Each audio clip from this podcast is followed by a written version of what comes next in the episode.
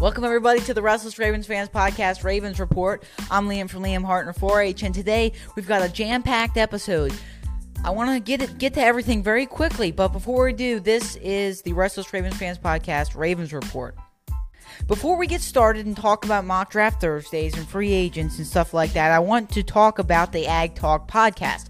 This week we've got another episode coming out, and it's going to be about um, biosecurity when you have people coming to your farm for preview, sale previews, stuff like that. Um, especially in March, there's a lot of sales going on in April as well. So there's a high volume of sales, and a lot of people are looking for animals to buy. And this is not just for pigs and, and hogs, this is for any type of animal that you may have people coming to look at, and some biosecurity measures you guys should be taking. So make sure to check out that episode. It'll be coming out hopefully on the uh, Heartland Farms Facebook page as well as heartlandfarmsllc.com. It's a great, great website that we uh, uh, took a couple months to put together, and I'm, I'm very, very pleased with uh, with how it all looks. So make sure to check out both of those things, um, and let's head into the uh, the Ravens talk. Alrighty, everybody, I want to start and talk about the mock draft Thursday over on BaltimoreRavens.com. Uh, there was another mock draft last Thursday. Um, I don't know who's doing these mock drafts. I, I you know, um, Mel Kiper. That's who. That's who keeps doing them. Um, and there's several wide receivers on here that I want to talk about because a few of these I've been I've been experimenting and looking at, and they've been in a few mock drafts that I've been seeing. One of which is Terrace Marshall. 2020, you guys saw Marquise Brown kept getting overthrown. Marquise Brown kept slowing down. Marquise Brown wasn't tall enough to jump up and catch the balls. Terrace Marshall can do all of them things. He's fast, he's agile, so he can jump up in the air and do do things like that. He can catch an overthrown ball because he's got long hands, long legs. He can jump and catch the ball. Again, he's fast. So it's another fast wide receiver guy that we can really use to our power. Um, uh, he played seven games in 2020, which may sound discouraging at the start, but he had 48 receptions for 731 yards and 10 touchdowns.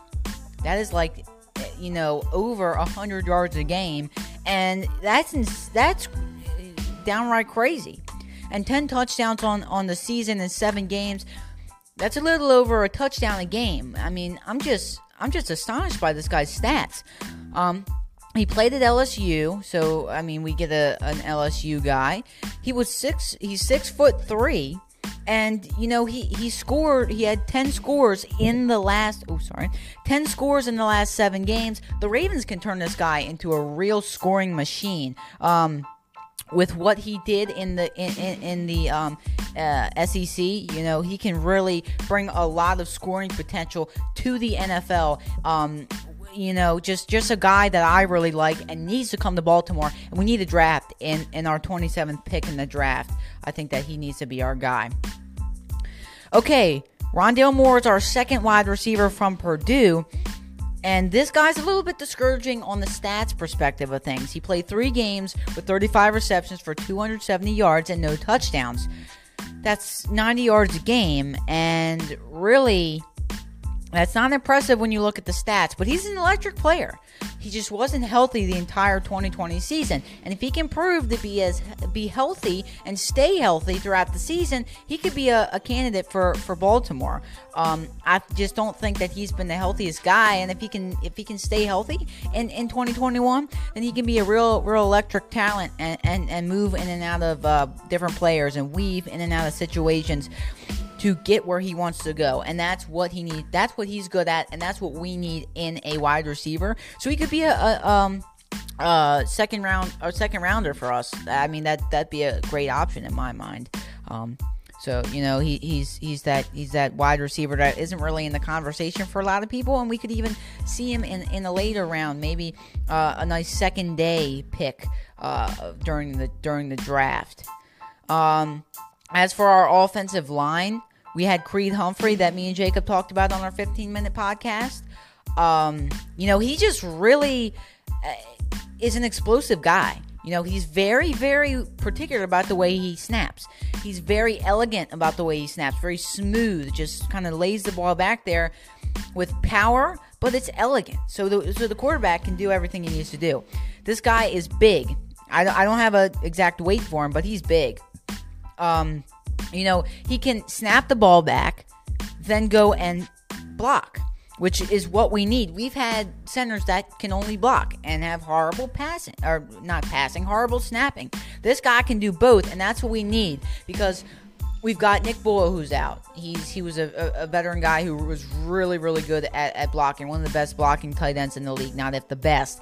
And if he's not back in 2021, we're gonna need some blockers. And if we get rid of Orlando Brown Jr. or he leaves in a trade, then we're gonna need some some blocking help. This guy can do it, especially on the pass. We Ravens don't like to run up the middle this guy could still block to either side and and and defend them them middle guys but i think that he's he's a great pass blocker and i was really impressed with him during the senior bowl uh, just just the last guy on this list but you know not certainly shouldn't be last he's he's a great great great great center that the Ravens frankly need to get in this draft. Um, he could be their early their early uh, early round pick. Uh, because he's just so awesome. I really, really like him, and he was an electric talent in that uh, Senior Bowl.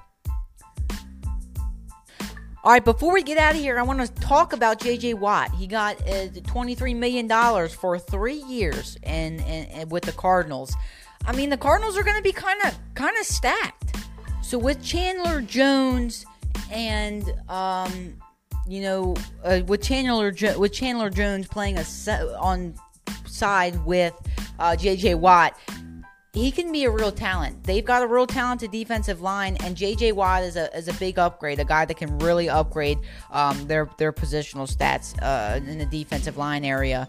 Um, you know, their defense wasn't as strong as their offense last year. Um, you know, uh, they they had a great offense. DeAndre Hopkins, um, just elegant passing, or not, sorry, elegant catching you know, he was just insane. Uh, that Hail Mary play was crazy. I really like the guy, uh, a great wide receiver, and actually a friend of J.J. Watt, so he'll be happy to be with him. And, and um, uh, the Cardinals just really didn't have that strong defense, eight and eight. And this year, I think that they can improve to a, a greater deal with that stronger defense. And 23 million is something the Ravens, nor the Browns, nor the Steelers could could have afforded. Um, so I'm glad he went with a team that that would give him the money he wanted. Finally, we've got uh, Orlando Brown. He's exploring trades, and honestly, I don't think he's going to find much out there because the Cowboys are the only fit in my mind who need an offensive lineman. Um, to really block for Ezekiel Elliott. And the Ravens could get that early first round pick if the Cowboys are really desperate for that offensive line upgrade. So I think that's the only option in my mind for him. Uh, he can keep exploring trades. I don't really care, but I think that he needs to go to Dallas, um, uh, where where I keep saying he needs to go. So I mean, Dallas is, is my only option for him. All right, guys, thank you for checking us out here today on the 2nd of March. Thank you for uh, you know coming to our YouTube channel as well as our Spotify page, and please continue to stay tuned and subscribe with the notifications on so y'all can be notified tomorrow when Jacob comes here on YouTube um, for our next episode of the Ravens Report. Jacob might be touching on a few of these things on his own, so I'm going to get that posted up here tomorrow. So stay tuned. Have a great week, y'all.